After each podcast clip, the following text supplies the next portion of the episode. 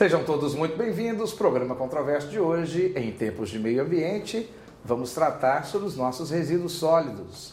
E para conversar sobre isso, convidamos o presidente da Agência Municipal do Meio Ambiente de Goiânia, doutor Gilberto Marques Neto. Tudo bom, doutor? Tudo bem. Para nós é uma satisfação estar aqui com você, Giovanni. E cumprimento aí, parabenizo pela audiência que você tem com seu programa. Gilberto, quando nós estávamos formatando o programa, conversávamos sobre resíduos e, necessariamente, do ponto de vista da ação pública, coleta seletiva.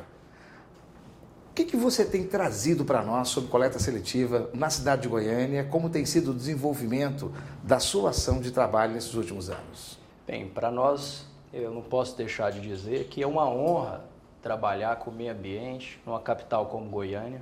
É uma capital que é privilegiada numa área com área verde abundante, com ricos mananciais, que inclusive foi escolhida para ser construída aqui por este motivo.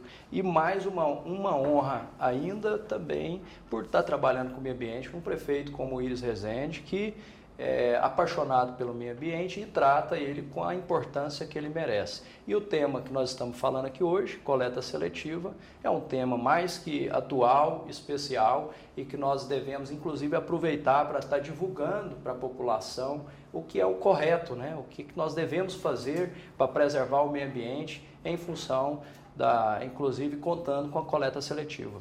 Quando nós levantamos com alguns estudos sobre esse tema, havia um certo preconceito de que a, a, a, o cuidado com esse resíduo sólido, a reciclagem que é feita dentro de casa, era um assunto meio classe média. Vocês sentiram essa, essa dificuldade na hora de conversar com a população? De que as camadas mais simples da sociedade não tinham a mesma construção ideológica a esse respeito?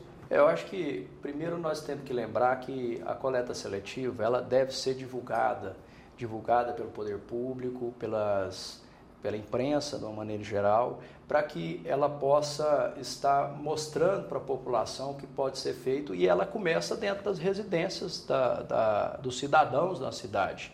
Eles lá que vão fazer de fato a coleta seletiva, porque se a separação não for feita nas residências, não adianta a prefeitura se mobilizar e fazer toda a estrutura que tem sido feita para poder fazer a coleta necessária.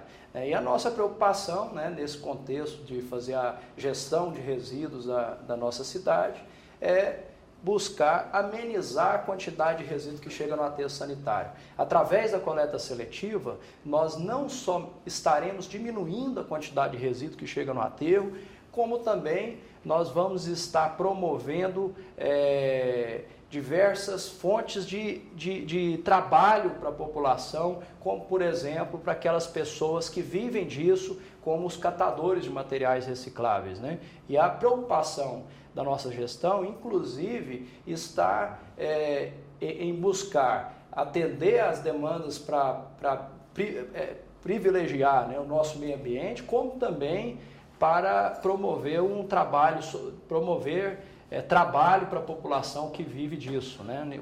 Presidente, mas lixo não é lixo, não? Não é isso que está na cabeça do povo? Lixo é, é lixo. Nós temos que aprender que nós temos, é, inclusive, opções. Nós podemos separar aqueles que são recicláveis, nós podemos, inclusive, aproveitar os orgânicos e, a partir dele, desenvolver um trabalho de compostagem, né, que é uma, um, um, os resíduos que podem ser aproveitados para produzir adubo, desde hortas domésticas, como também para produzir um adubo né, para ser comercializado no mercado. E aí apenas aquele resíduo que são os rejeitos, que é aqueles que deveriam ir para os aterros sanitários. E a, a, a Prefeitura de Goiânia ela tem feito um trabalho é, de respeito em relação à gestão de resíduos na coleta seletiva, inclusive nós temos é, um trabalho que é feito por toda a cidade, é, coletando os materiais que são recicláveis, que são destinados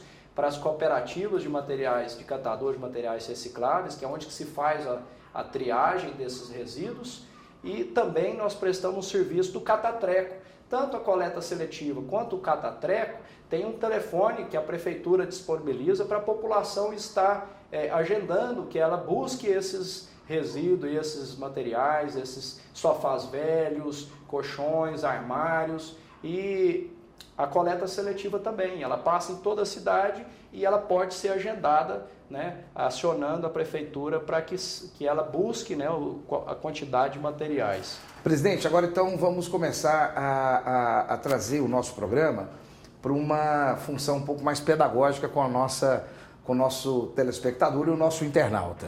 Primeiro, eu queria te perguntar qual que é o histórico dessa coleta seletiva aqui na cidade de Goiânia. Parece que começou já há alguns anos, né?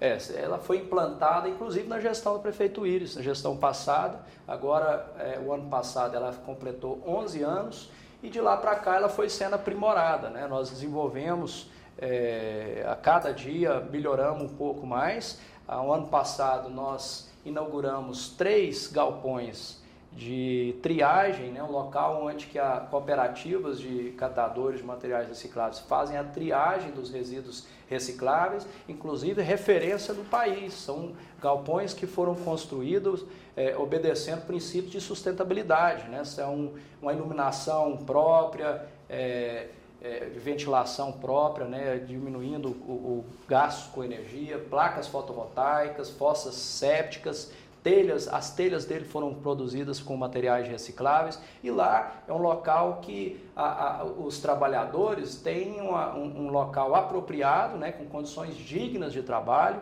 Inclusive a nossa preocupação é com a população, as pessoas que trabalham buscando aqueles, puxando os carrinhos com materiais reciclados na rua, além de estar de certa forma prejudicando o trânsito da cidade, estão ali em, em, em condições inapropriadas. E o que nós estamos fazendo é organizando para que, desenvolvendo as políticas públicas necessárias para que essas pessoas possam trabalhar através das cooperativas de forma adequada. Inclusive, nós vamos ter agora, por esses dias, um evento, né, este final do mês, da, que a OCB, Organização das Cooperativas do Brasil, estará em parceria com a AMA desenvolvendo um trabalho para capacitação e está ah, orientando e dando condições para que essas cooperativas é, trabalhem né, e, e desenvolvam o seu trabalho, porque não só na separação dos resíduos, mas também desenvolvendo aí a parte da comercialização, a parte de como empreendedores desta área de resíduos. Presidente, o senhor já conversou aqui conosco sobre, é, falou várias vezes aqui citando os, as cooperativas. Quais são os grandes parceiros da AMA para o desenvolvimento da coleta seletiva? É, quando a gente fala em cooperativas, nós temos que lembrar uma parceria muito importante que a Prefeitura tem com o Ministério Público do Estado de Goiás. Né, a gente tem um, um, um trabalho de parceria, inclusive a construção desses galpões foi é, feita a partir de uma parceria onde o Ministério Público disponibilizou o táxi para a construção dos galpões, a Prefeitura com as suas áreas, e, e fazendo um trabalho de, de entregando para essas cooperativas todos os, os materiais né, que são coletados na cidade para que ela possa fazer a triagem dando destinação correta para esses resíduos. Ministério Público, um grande parceiro, então. Sem dúvida.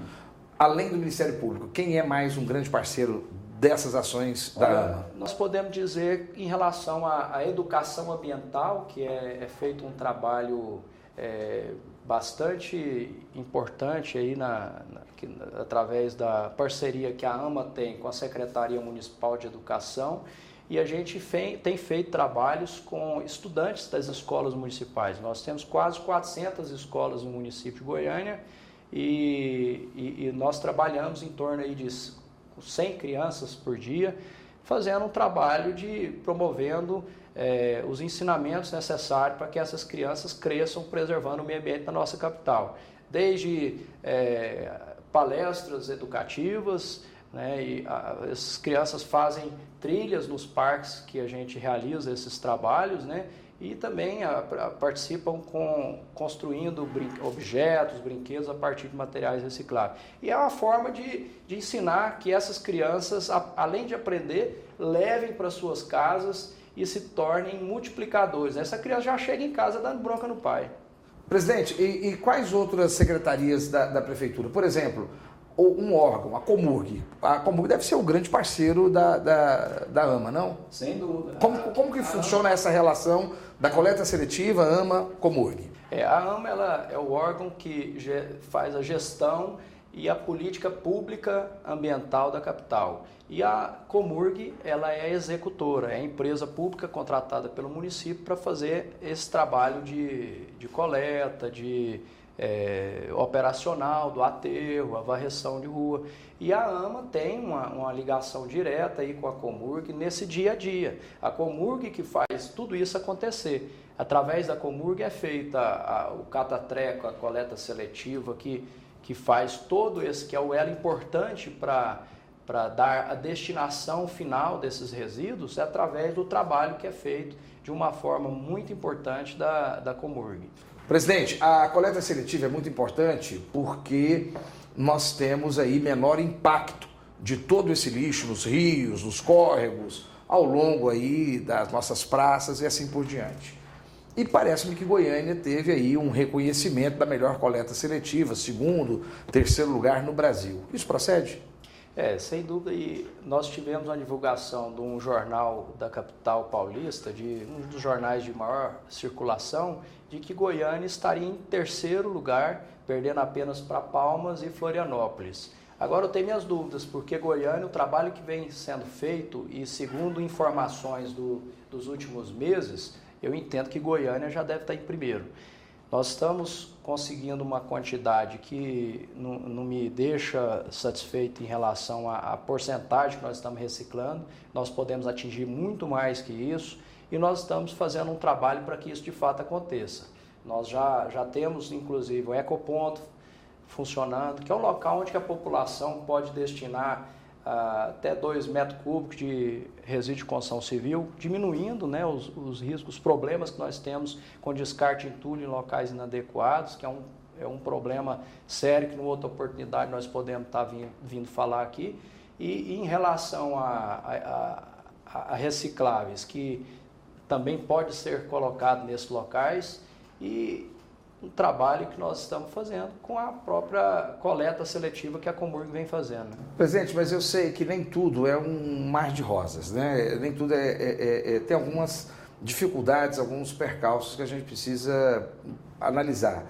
Nós temos é, algumas dificuldades com estruturas, poucos caminhões, caminhões nem tão, tão adequados. O, senhor, o que, o senhor imagina para o futuro? Né? Nós temos aí mais um ano de gestão do prefeito e sabemos que esse é um projeto mais permanente. Como é que o senhor imagina o senhor enfrentar o próximo ano e que legado deixar para os próximos, né, para os próximos presidentes, né, ou se de repente o senhor permaneça, talvez nessa função, mas o senhor vai responder no próximo bloco. E você permanece conosco, está no lugar certo.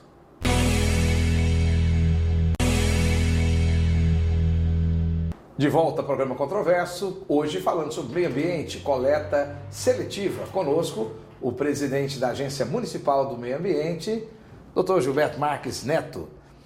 Gilberto, nós fomos para o intervalo, eu tinha perguntado para você exatamente sobre a questão de estrutura. É, a, a, a, coleta seletiva ela tem dois eixos que eu entendo que são os principais. Educação, para que a comunidade ela possa entender o processo da reciclagem e cumprir a reciclagem. Esse vai ser o nosso segundo tópico que nós vamos discutir contigo. E o primeiro é estrutura. A estrutura que nós conseguimos levantar está um pouco modesta. Nós temos aí mais de um milhão de pessoas em Goiânia, são milhares, centenas de milhares de lares, né? milhares de ruas, vários, centenas de setores, e nós estamos com 16 caminhões trucados. Esses caminhões trucados são muito grandes, não entram em várias ruas. Nós tivemos vários setores ah, até relativamente irregulares em Goiânia. E isso me parece que dificulta muito o projeto. Você tem aí um abacaxi na mão. Como é que você imagina resolver isso? Como é que você. É, é, não tem como exigir um pouco mais aí do teu parceiro Comurg? Não tem alguma verba que a agência possa? O que, que você imagina? Como você vê essa situação? É, de fato nós temos uma limitação, como você mesmo disse antes do intervalo, em relação ao tamanho dos caminhões. Realmente algumas ruas têm sido obstáculos e os caminhões não têm conseguido acessar algumas ruas. Já ouvi com o presidente da Comburg uh, um diálogo com a equipe dele no sentido de buscar alguns veículos menores. Agora nós temos que entender, Goiânia está fornecendo a prefeitura um, um suporte para as cooperativas que não acontece em outras capitais. Em outras capitais, as próprias as cooperativas têm seus próprios caminhões e o que nós estamos procurando fazer é dar condições para que elas se estruturem. Né? Eu falei no início da entrevista em relação aos galpões que eles receberam, outros que serão construídos e todo o suporte que a prefeitura tem dado para que as cooperativas consigam andar com as suas próprias pernas. Né? E... Certo, então, então, então vamos lá. Então o eixo de estrutura seria a prefeitura vem através da, da, da Comug, que é uma, uma autarquia, uma agência, ela vem com uma empresa pública. Né? Empresa né? pública, uma é empresa. Uma, a uma agência. É, uma empresa pública e ela vem com alguns caminhões, mas o ideal é que as cooperativas também elas se organizem. Ok. Exatamente. Mas aí então eu já vou fazer uma outra pergunta. É, como é que ficou as questões dos ecopontos? Nós tínhamos aqui em Goiânia um projeto de oito, nove ecopontos. Parece que esses ecopontos foram abandonados, estamos aí com um ou dois ecopontos funcionando. Para as cooperativas poderem trabalhar, não precisaria ter esse lugar aonde a população pudesse descartar e as cooperativas possam, pudessem buscar também? Também isso também não ajuda na estrutura? É, não, vejam bem, a, a Goiânia não tinha esses ecopontos. Nós temos o primeiro ecoponto no Jardim Guanabara Isso. e já estamos com 20 áreas já é, licenciadas, né, que foram escolhidas em todas as regiões da cidade para fazer pelo menos 20 ecopontos em outras regiões e nós já estamos com recurso do Fundo Municipal do Meio Ambiente já passou pela apreciação do Coman, nosso Conselho de Meio Ambiente, o ah, recurso então, para ser notícia, então. utilizado para construção de novos ecopontos e a intenção é distribuir pontos em todas as regiões da cidade para que a população tenha onde destinar. Vai ser na sua gestão ainda esses 20 ecopontos? Vai ser na sua gestão? Se Deus quiser, nós estamos trabalhando para isso. Nossa equipe de arquitetura está terminando de, de fazer o, os, os, as, a, os projetos, na, finalizando a, os projetos para poder fazer o início das construções desses ecopontos. Acho que seria interessante explicar para o nosso telespectador e o internauta o que, é o ecoponto e a importância do ecoponto. Né? É, os ecopontos são aquele, é aquele local onde que a população pode levar uma pequena quantidade de resíduo, é de graça, não vai cobrar nada, ao invés de você jogar esses materiais, esses resíduos em locais inapropriados, em lotes vagos, em, em, áreas verdes do município, como é que vocês estão, inclusive, sujeitos a penalizações aí e punições da fiscalização ambiental, que a AMA está atenta é, em relação a isso, e fazer a destinação correta até 2 metros cúbicos de resíduo de construção civil, recicláveis à vontade, até 4 pneus por pessoa pode ser destinado, óleos eletrônicos, resíduos que inclusive lâmpadas, baterias, pilhas, Deixe, faça a destinação correta, coloque em, num ecoponto próprio, próximo da sua casa e isso que a prefeitura está fazendo, dando condições para que a população possa dar a destinação correta a, a, a esses resíduos. Enquanto não tiver um ecoponto próprio, próximo da sua residência, ligue que a prefeitura vai buscar. Tem a coleta seletiva que passa na, com agendamento. Ela pode estar, inclusive, buscando com agendamento. Essa coleta seletiva que, que, vai, é, que vai até a casa, essa é o catatreco? É, o catatreco tem um telefone e a coleta seletiva tem outro, nós podemos estar divulgando. Nós e... estamos colocando aqui, agora, tá? O telefone, a produção já está colocando agora, tá? O telefone do Catatreco, o telefone da coleta seletiva e os outros telefones de utilidade pública, presidente. Exatamente. É uma forma de divulgar para que a população entenda que vale a pena dar a destinação correta aos resíduos. Não só pensando no meio ambiente, mas também no, no, no quanto isso será importante para gerar empregos e para colocar dinheiro no bolso de quem está precisando, que ganha pouco, mas que está ganhando dinheiro com essa atividade. E, e, o catatreco, presidente? Como é que funciona o catatreco?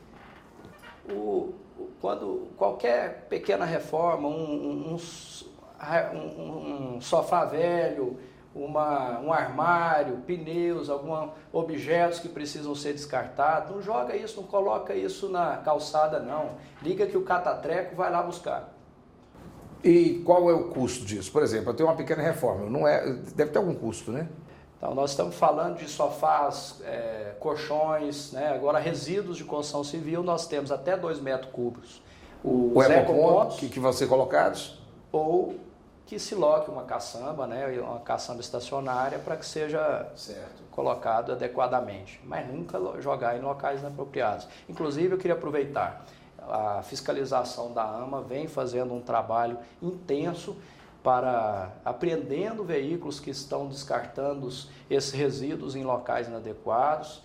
Nós temos uma parceria aí com o batalhão da Polícia Militar, o batalhão ambiental, um trabalho importante que o Coronel Edson vem comandando e fazendo um suporte para que os fiscais ambientais tenham condições de desenvolver esse trabalho com segurança. Não só para o descarte de entulho, mas para todas os, as fiscalizações que são feitas, inclusive relacionadas à poluição sonora, relacionadas a, a queimadas, cortes de árvores. A AMA, em parceria com a Polícia Militar, Batalhão Ambiental, vem fazendo um excelente trabalho e quem está fazendo isso está vendo que não está valendo a pena. Presidente, o, o, o senhor foi muito elogiado nas, nos levantamentos que nós fizemos. O senhor foi muito elogiado é, em relação ao seu dinamismo e em relação à sua disponibilidade de estar conversando com as, as instituições, com as cooperativas, as associações e de estar com o seu gabinete aberto. Mas a gente sabe que não adianta só boa vontade, né? é, o senhor está com uma pasta pesada, uma pasta de muitos desafios. E o, o, eu acredito que o grande desafio nem é só essa questão estrutural. O senhor trouxe que, em matéria de estrutura, não é só a questão do poder público, as cooperativas precisam é, também se organizar. Mas que tipo de a, apoio que as cooperativas podem contar do poder público municipal? Olha, para essa organização que elas precisam ter? É, eu acho que a primeira coisa é eles se organizarem, eles estarem legalmente constituídos. Para isso, qualquer cidadão que tenha interesse em fa fazer um trabalho e se organizar através das cooperativas pode estar procurando a Agência Municipal do Meio Ambiente para que nós possamos fazer a orientação necessária e um cadastro e dar toda a orientação para que ela possa se organizar e fazer esse trabalho. E como você bem disse, nós temos procurado fazer inúmeras parcerias. Fizemos essa parceria com o Batalhão Ambiental, nós temos parceria com a Universidade Federal para inúmeros assuntos, nós temos um, um, outro que inclusive com a Segurança, Secretaria Estadual de Segurança Pública, que é um projeto recuperando pessoas e parques, onde nós aproveitamos é, recuperando os é, ex-detentos para estar tá fazendo manutenções dos parques, das áreas verdes do município. E, e a PUC, uh, inúmeros parceiros que vêm no, nos ajudado e nós temos buscado para poder estar tá otimizando e buscando e fazer muito com pouco, né? Que a AMA, que é uma, uma agência que é, ela de, de 11 anos para cá, ela teve uma redução enorme do pessoal e, e, nós temos procurado de fato fazer muito com pouco. Essa e, e aí nós, nós caminhamos agora para o encerramento. Eu queria saber um pouco sobre a questão de educação. É, nós sabemos, presidente, que o senhor está concentrando muito nessa parceria com a educação, com a Secretaria de Educação. Mas a Secretaria Municipal ela trabalha muito com a primeira fase do ensino fundamental, crianças. Mas nós temos esse assunto, um assunto urgente, ele é para agora. Não seria o caso de fazer parceria, por exemplo, com a Secretaria da Saúde, que tem aquelas pessoas, aquelas equipes que visitam os lares para combate à dengue e etc., que faz as inspeções dos lares e tentar fazer uma, uma, um alargamento desse, dessa visita e também orientar sobre a questão da, da, da, dessa reciclagem e da, da coleta seletiva?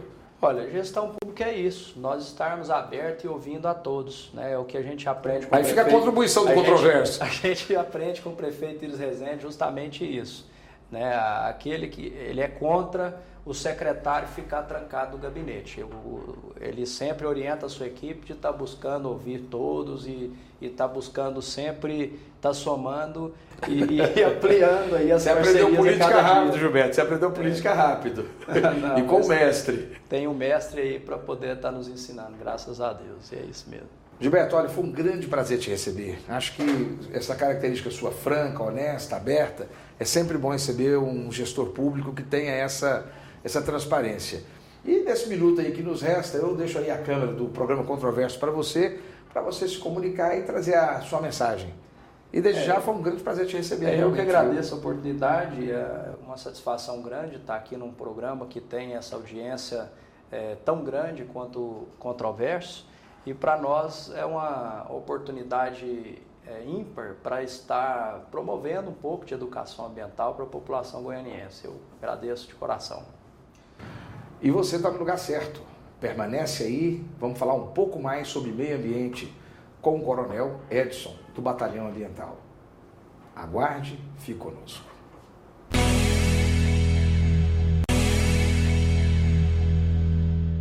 De volta no Controverso, continuamos a falar sobre meio ambiente. E agora com o comandante do Policiamento Ambiental da Polícia Militar do Estado de Goiás, o Tenente Coronel Edson Cândido. Tenente Coronel, que prazer ter o senhor aqui conosco. Prazer. Seja muito bem-vindo. Prazer é nosso. Polícia Militar agradece a oportunidade de estar aqui para falar de meio ambiente. Coronel Edson, é, nós temos visto que Goiás tem tido um certo protagonismo, com várias é, repercussões na mídia nacional. É, parece que temos funcionado de maneira diferenciada. O que, que nós temos de novo aqui no nosso comando do policiamento militar? Doutor Giovanni, nós temos assumido o protagonismo na defesa do meio ambiente desde 1987, quando ocorreu o acidente com o SES 137 em Goiânia. A Polícia Militar criou uma companhia para cuidar das questões, do meio ambiente e com o advento da Constituição Estadual, a Constituição estabeleceu no seu artigo 100 que a Polícia Militar deveria ter uma unidade de polícia ambiental para cuidar do meio ambiente e para proteger os mananciais. E de lá para cá nós temos feito esse trabalho. Diga-se de passagem, um trabalho de excelência. O comando do policiamento ambiental hoje, ele está em todo o estado de Goiás. Nós temos uma unidade em Rio Verde, uma em Caldas Novas, uma em Goiânia, uma em Aruanã e outra em Goianésia. E nós estamos agora fazendo nosso, nosso planejamento para levar uma unidade do Comando de Polícia Ambiental para a região de Formosa, que vai atender o Nordeste goiano. Mesmo assim, nós atendemos lá de forma é, intermitente, nós temos ido lá fazendo operações. De sorte que nós estamos em todo o estado de Goiás, temos feito um trabalho de defesa dos mananciais, do meio ambiente, nós temos atuado de forma, é, digamos assim, em parceria com o IBAMA, com a Secretaria Estadual do Meio Ambiente, com a Secretaria Municipal de Meio Ambiente dos municípios, porque nós é sabido por todos que há problemas ambientais em todos os municípios. Diga-se de passagem, você estava falando do bloco anterior com o doutor presidente aqui da AMA sobre a questão dos lixos, né? Nós temos uma questão que não é privilégio do estado de Goiás, é uma preocupação nacional, mundial, que é a questão das reciclagens dos lixos. E nós temos feito um trabalho de orientação às prefeituras, temos feito um trabalho de fiscalização é, junto com a Secretaria Estadual do Meio Ambiente dos licenciamentos, por exemplo, licenciamento para desmatamento, licenciamento para é, construções de barragens, Recentemente nós tivemos agora um implemento nessa área. Né? O Comando Ambiental criou um órgão de assessoria que chama Centro Técnico Ambiental, que hoje nós fazemos, juntamente com o Corpo de Bombeiro, monitoramento de todas as barragens do estado de Goiás, e não são poucas. Nós temos é, mais de 180 barragens que produzem rejeitos, barragens que é, trata das questões minerais, e temos 960 barragens somando ao todo em Goiás. Então, é um trabalho hercúleo, é um trabalho de folho que nós temos feito, e nós criamos esse, esse centro. Esse centro está sendo dotado dos equipamentos mais modernos para que a gente possa fazer esse trabalho juntamente com os demais órgãos. E uma das questões que nós fazemos lá no Centro Técnico Ambiental é o geoprocessamento, o georreferenciamento. Nós hoje temos catalogado toda, toda a nossa, a, as nossas barragens e nós fazemos visitas rotineiras nessas barragens. Nós temos, através desse trabalho de georreferenciamento, condições de fazer, é, de fazer relatórios históricos de degradações ambientais, seja ela de supressão de vegetação ou de extração mineral. Então, por exemplo, nas nossas visitas é comum a gente já sair com todo esse trabalho em mãos e chegar lá na propriedade e falar para o fazendeiro que há 10 anos atrás ele tinha tanto de, de cobertura vegetal e hoje ele tem menos tanto e não, tem, não obteve licença para fazer isso. Então, um trabalho altamente técnico. O Ministério Público tem nos assessorado com é, solicitações de denúncias, porque as denúncias chegam muito ao Ministério Público e nós estamos lançando um link agora para denúncia. Nós já temos 0800 62 21 21, que é o, o 0800 de denúncia do Comando Ambiental, mas nós também mas nós também temos uma parceria com o Ministério Público que recebe muitas denúncias, porque o Ministério Público também é um dos guardiões do meio ambiente, né? através do, do COAMA. E nós temos os promotores em todas as comarcas que cuidam do meio ambiente e eles trazem até o comando ambiental, nas suas diversas formas de, de comunicação, essas denúncias que é vinda, advinda da sociedade. E nós fazemos, então, é, o atendimento dessas denúncias. Isso tem resultado num trabalho muito interessante. Coronel, o senhor como comandante desse, desse, desse comando de policiamento ambiental, como que o senhor tem sentido a repercussão disso na sociedade? É, o senhor tem percebido, a, a, devolutiva tem sido positiva? Tem sido positiva, mas pode melhorar ainda mais. Nós temos hoje é, grupos, ONGs, que faz também, juntamente conosco, um trabalho de conscientização. Né? Nós temos uma sociedade que ainda precisa ser conscientizada. Por exemplo, é, nós temos crimes ambientais que eles são cometidos porque a pessoa acha que ela não será né, apenada por isso. Ela confia na impunidade, confia na burocracia, na lentidão, né? E muitas vezes nós chegamos neles. Comandante, é, desculpa cortar, eu não quero cortar o senhor, eu quero detalhar um pouco mais minha pergunta, porque o senhor foi exatamente nela.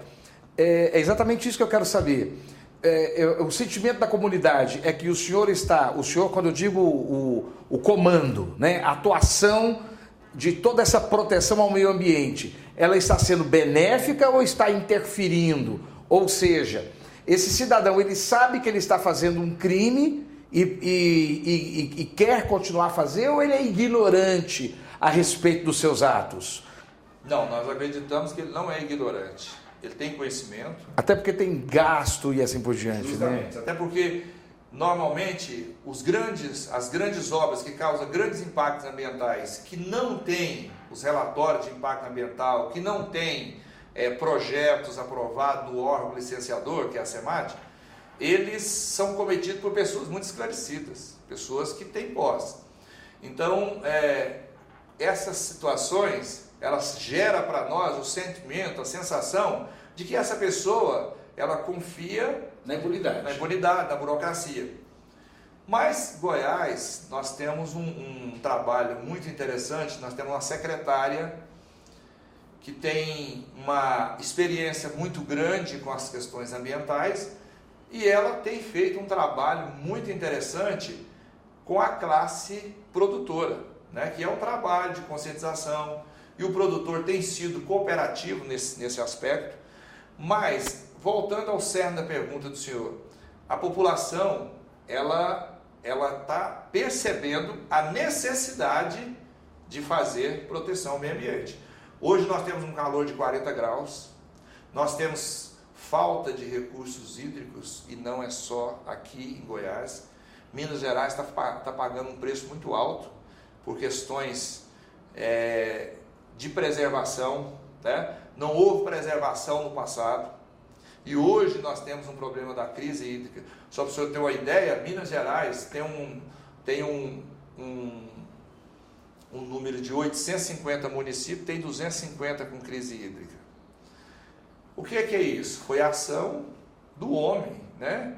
Foi pessoas que no passado não tiveram consciência, e aí já é diferente de hoje, porque hoje está muito divulgado as questões ambientais, o que se deve proteger, o que não deve, o que pode, o que não pode, mas que causaram mal males ao meio ambiente que hoje tem que ser reparado. Isso custa muito caro. Mas também foi assim nos países desenvolvidos. Né? Então, o que é que nós entendemos? Que precisa haver um, uma conjugação de compreensão de órgãos fiscalizadores e de produtores, para que nós possamos produzir de forma sustentável e pensar na, na proteção do meio ambiente.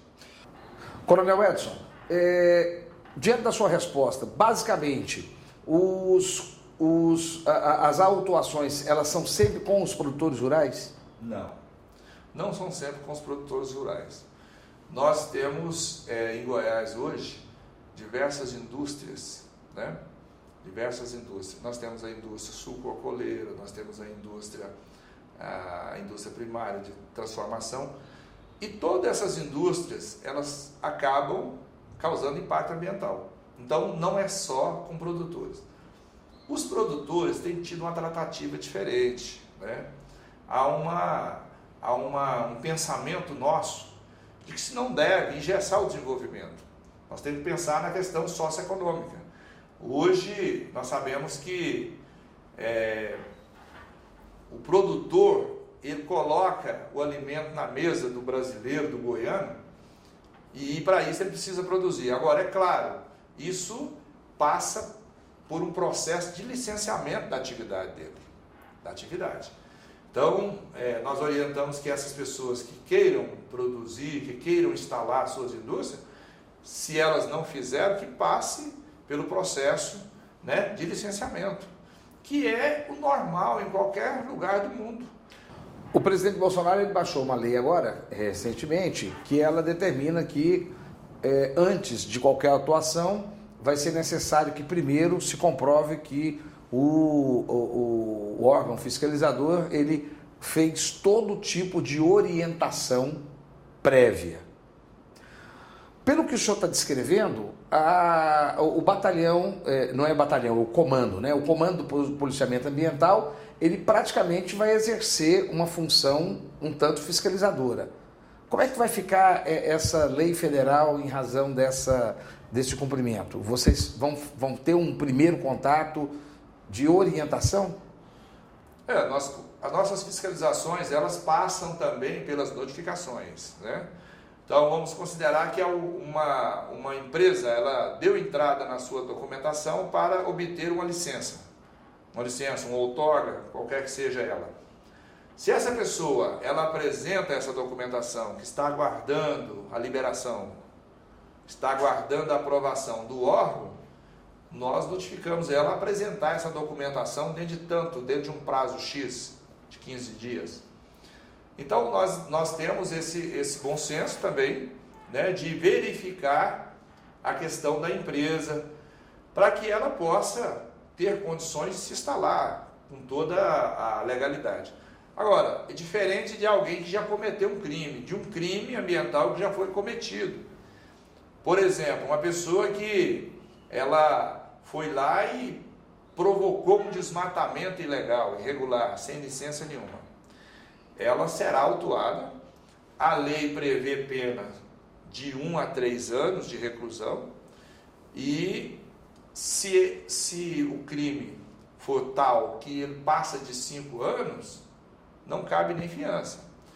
Então, nós temos duas situações. Uma é que a pessoa está, às vezes, deixando de observar os ditames da lei, da Lei 6.605, a Lei de Crimes Ambientais, e outra é que ela já cometeu crime. Né? Nesse caso, se ela já cometeu o crime, o comando ambiental não pode deixar de tomar as providências.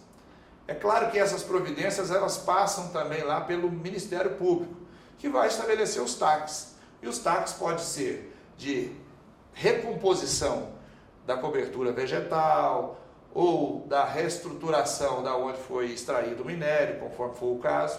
Então são diversas situações que têm um tratamento também de recuperação. As penas vão desde é, penas pecuniárias até a reparação do dano ambiental. Coronel, eu acho que é um assunto muito rico. Nós temos que discutir ainda sobre desmatamento, aprofundar um pouco mais essa discussão.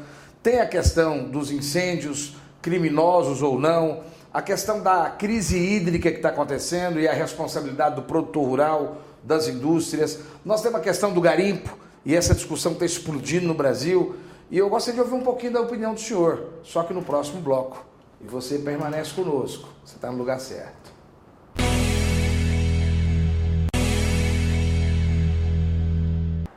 De volta ao programa Controverso, falando sobre o nosso comando do policiamento ambiental da Polícia Militar do Estado de Goiás, com o Tenente Coronel Edson Cândido. Tenente Coronel, nós estávamos conversando exatamente dessa relação com o produtor rural. Queria complementar essa parte ainda e saber, é, é, nós percebemos aí, por exemplo, que na crise hídrica nós tivemos, começamos já a ter um, problema de abastecimento de água aqui em, em Goiânia e o governador em pessoa ele se envolveu nessa discussão, né? É, como é, qual tem sido a direção do governador em relação à, à forma de conduzir com o produtor? Olha, Giovanni, tem sido a mais, é, a melhor possível. Eu tenho visto, como você disse, o nosso governador, Ronaldo Caiado, ele tem descido lá para falar com o produtor. Né? E agora ficou muito claro isso em uma reunião que nós tivemos em Umas, onde nós passávamos por essa dificuldade da crise hídrica da bacia do Meia Ponte. E foi feita uma reunião ali, conduzida pelo José, o José da FAEG, nosso deputado federal, e ali foi tratado o governador diretamente com o produtor. E com o produtor da agricultura familiar, aquele agricultor que produz o alface, que abastece a cidade ali. Nós temos sete municípios na bacia do Meia Ponte. E essa pessoa da agricultura familiar. Então, o nosso governador, ele tem, como você disse, em pessoa, falado diretamente com o nosso produtor. Então, as tratativas têm sido as melhores possíveis. Por quê? Nós entendemos também que há por trás dessa situação também uma família que sobrevive ali da hortaliça. Nós temos ali na, na bacia do Meia Ponte, nós temos indústria que emprega 1.500 funcionários, que é a indústria sucroalcooleira de Umas. Então nós temos uma situação muito interessante em que o governador envolveu pessoalmente, juntamente com a secretária, nós estivemos em loco em diversas ocasiões, conversando com o agricultor e pedindo ele a compreensão para que é, respeitasse uma diretriz do governo, que foi uma portaria estabelecida pelo governo, dos horários de irrigação. Então, o nosso governador tem. Então, então a irrigação não foi proibida, como algumas pessoas falam, não. foi só organizada. A irrigação ela foi organizada para que essa irrigação fosse feita no período noturno, né? Isso nós tivemos envolvimento junto com a secretária André Vulcanes diretamente lá com o produtor, por diversas vezes nós visitando, e houve um processo crescente. No mês de julho, nós começamos a fazer um trabalho de orientação.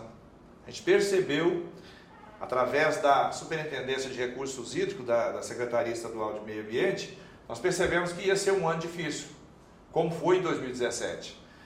E aí a secretaria, nós já estabelecemos uma, uma, um planejamento para trabalhar, o comando ambiental junto com a, a Secretaria Estadual do Meio Ambiente e o Corpo de Bombeiro veio depois, de orientação a esse, a esse produtor, que ele devesse é, restringir o uso da água do, do período diurno, até porque a irrigação no período diurno, você sabe que ela não faz o efeito esperado, e fizesse no período noturno, que ela seria melhor aproveitável, aproveitável e nós teríamos um descanso para o rio.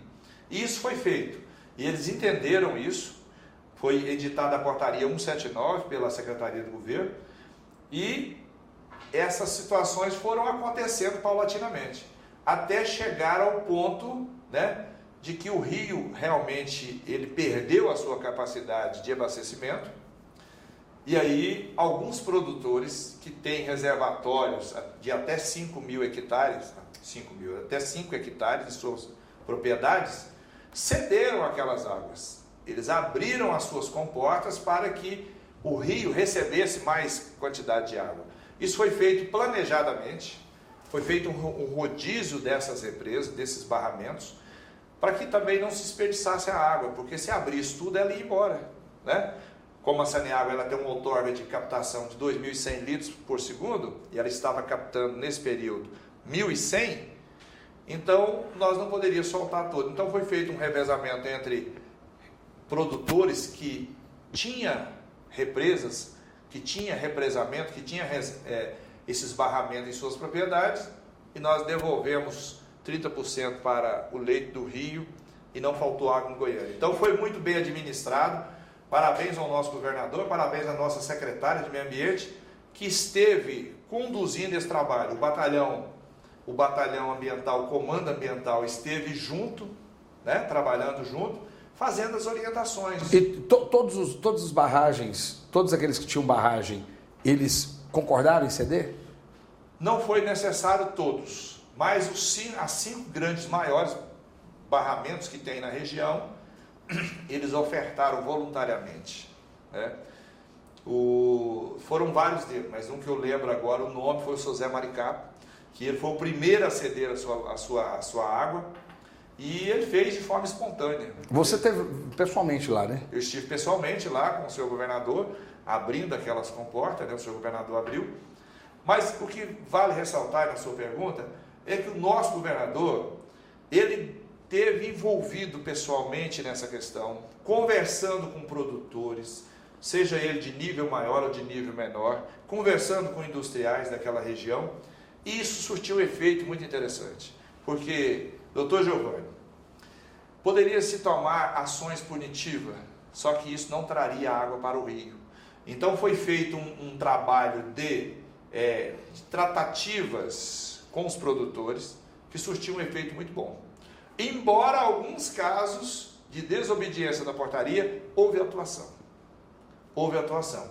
E chegou um dado momento que foi necessário dar esse recado. Se não respeitasse aquela norma, aquela portaria, haveria punições. E houve para alguns poucos, mas eles foram muito cooperativos. Agora, vamos falar é, é, do outro lado de, de, de, dessa relação aí, que é o lado, infelizmente, o lado chato, que é a questão dos incêndios. Nós tivemos aí, infelizmente, uma, uma, o Brasil dentro de uma crise mundial, né? internacional, aliás o, o, o, como você vê essa discussão dos incêndios nessa, nessa, nessas florestas brasileiras? Doutor, é o seguinte. Principalmente o um incêndio criminoso. Tem incêndio criminoso aqui em Goiás? Houve, houve alguns casos. Nós chegamos a ter no mês de setembro, num final de semana, 613 focos de incêndio. Não, tenente. Quanto? 613. 613 focos? Num final de semana. Então não é possível que 613 focos de incêndio sejam incêndios espontâneos. De bituca de cigarro que joga na, na estrada. Não é possível isso. Mas a polícia esteve atenta e houve autuações, inclusive. Prendeu. Houve prisões na região de Santa Helena na região de Indiara, houve autuações por parte da Polícia Militar de pessoas que estavam atirando fogo nos canaviais. Algum ecologista? Não se tem notícia que fosse, mas é, nós, nós, do Comando Ambiental, nós, nós notificamos 21 casos de incêndios. As delegacias estão apurando, né? Estão apurando, mas há, há alguns casos pontuais houve materialização juntamente com as pessoas que foram presas, de elas jogando pets com combustíveis dentro.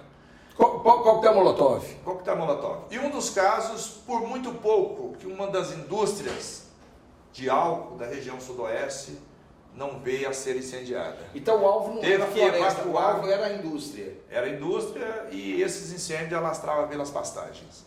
Aqui em Goiás, estou falando de Goiás, né? Goiás é onde eu estive mais envolvido com a situação. Nós tivemos alguns casos sugêneres. Por exemplo, a pessoa foi colocar lá um fogo em um entulho, num lixo, e o vento jogou essa faísca e queimou o pasto, queimou pastagem. Teve alguns casos que eu lembro que a pessoa foi tirar a abelha. Você sabe que o agricultor tradicional vai lá tirar a abelha com, com, fogo, com fumaça. Com fumaça. E houve um incêndio na região ali de Jaraguá e pegou fogo nas matas, nas pastagens. Então houve diversos casos. Então nós não dizemos que todos os casos foram criminosos dolosos, mas a maioria foram criminosos culposos. A pessoa sabendo do risco que poderia ter e mesmo assim arriscou. Agora, há diversos incêndios aí que podem ter acontecido por um acidente, um mero acidente, né? Uma faísca de um escapamento de um carro ou de um, sei lá, qualquer outra coisa que possa ter ocasionado o um incêndio mas o, o volume foi muito grande, muito grande, para dizer que esses incêndios foram todos espontâneos.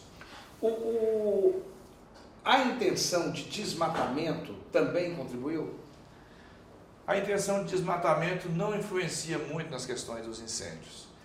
Nós temos em Goiás. Coronel, essa é uma informação extremamente importante para a formação da opinião do nosso telespectador, do nosso internauta.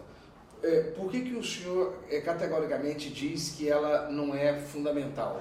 É, eu disse que ela não influencia tanto na questão dos incêndios, porque nós tivemos incêndio é, fora de, de situações de desmatamento. Vamos, vamos, vamos pegar, por exemplo, o nosso, o nosso produtor rural tradicional, ele já é daquela cultura de limpar as pastagens com incêndio, com fogo. Ou seja, onde tem pastagem, já está desmatado. Já está desmatado. E normalmente, normalmente, os incêndios eles ocorreram porque nós tivemos um período de estiagem muito longo. Nós tivemos mais de 130 dias de estiagem consecutiva. Isso fez com que a vegetação ficasse muito propensa a, a, né, a propagar fogos.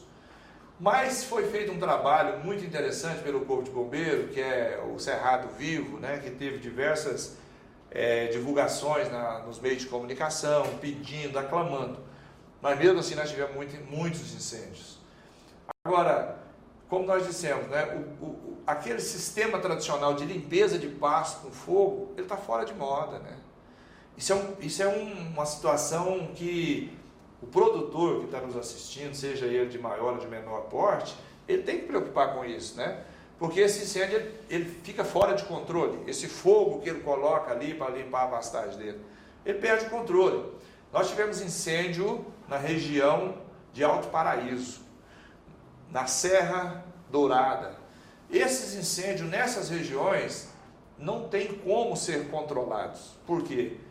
A topografia não, não favorece o corpo de bombeiros, os voluntários, as brigadas voluntárias que tem nesses parques fazer a extinção desse incêndio. Mas mesmo nesses parques, o senhor acha que não é para poder desmatar, para aumentar a pastagem?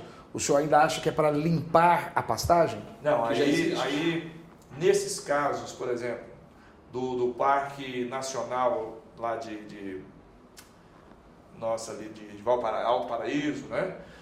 E aqui na Serra Dourada, a gente entende que nós temos muitos andarilhos né, que saem por aí, e foi detectado em alguns desses casos essa ação de andarilhos. Então, é, nós temos essa situação também, doutor Giovanni, que é pessoas que saem por aí, né, que são pessoas que não têm, não gozam das suas faculdades mentais, são andarilhos de beira de rua de estrada, que coloca fogo também.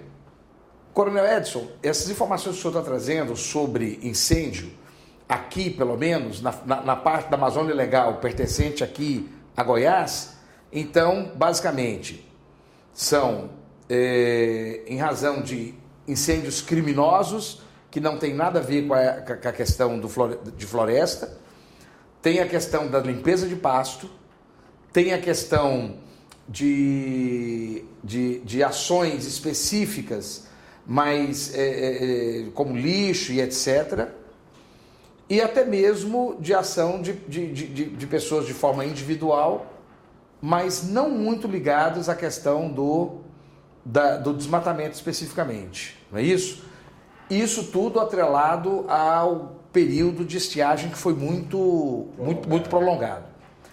Não está faltando um pouco, de, um pouco mais de, de ensino, de cultura é, sobre essas questões para o nosso povo goiano? Não está precisando um pouco mais de aula, de curso para esse pessoal, não? Sim, foi muito oportuna a sua pergunta. E a Polícia Militar, através do Comando de Policiamento Ambiental, criou um projeto que está no nosso plano estratégico, que é o Guardião Ambiental Mirim. O que é o Guardião Ambiental Mirim? É um projeto de educação que dá visibilidade social, cidadania e educação ambiental para jovens de escolas municipais. Então nós estamos agora em 17 municípios do estado de Goiás, com 17 turmas. E nós vamos ampliar agora, nós estamos indo para Rio Verde, vamos para outros municípios que têm pedido o Guardião Mirim. E esse trabalho é um trabalho para conscientizar o adulto de amanhã. E também nós formamos agora recentemente 64 em Aparecido de Goiânia e nós contamos com ele nas ações educativas. Imagina que os nossos antepassados não tinham informação a respeito de preservação ambiental. Essas crianças elas passam por um curso intensivo de seis meses, vão aprender sobre reciclagem, sobre lixo, sobre preservação, sobre a importância do meio ambiente e elas vão ser multiplicadoras dessa ideia. Então, a sua pergunta é interessante. Nós precisamos realmente educar as nossas crianças, assim como é na matéria de trânsito. Né? Hoje, os pais são chamados a atenção dentro dos seus veículos por, por crianças. Né? Então, a Polícia Militar tem feito esse trabalho e vamos continuar fazendo, porque entendemos que através da educação é que nós vamos romper essa barreira da ignorância. Desculpa, a ignorância que eu falo é aquela ausência de conhecimento. Não é? A pessoa não tem conhecimento, é ou ela sabe e não faz, ou não tem consciência. As duas coisas nós precisamos atingir. Coronel, prazer imenso ter tido esse momento aqui com o senhor. Eu que sou testemunha da sua carreira, uma brilhante carreira, tem 20 anos que eu o acompanho, mais de 20 anos, né? Desde 96 que nós estamos juntos, que eu o acompanho e o admiro. E deixo aí minha lente para que o senhor deixe a sua mensagem e fica aqui a minha, os meus mais sinceros votos de sucesso absoluto aí nesse seu, nesse, nessa nova empreitada, nesse novo caminho do senhor. Doutor Giovanni, a Polícia Militar agradece, né? Nós temos é, o privilégio de estar aqui nesse programa, que tem uma audiência fantástica, trazendo essas informações que julgamos muito importantes para o nosso, o nosso público goiano e dizer que nós estamos à disposição. Se você precisar de uma orientação, o nosso 0800 62 21 21 está à sua disposição.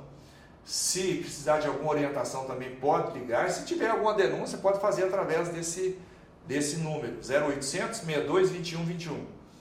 E nós estamos lançando, e nós vamos convidar você para estar conosco, nós estamos lançando um link de denúncia, onde a pessoa pode fazer o piloto de fotos e mandar, porque hoje nós temos a facilidade da, da internet, né? E eu gostaria de fazer um convite aqui para você, a sua, a sua equipe, a produção desse programa, para estar conosco em breve. Nós vamos estar formando 180 Guardiões Mirins em Goiânia. Ó, oh, vai ser, vai ser algo assim tremendo, porque nós estamos fazendo educação ambiental de fato, né?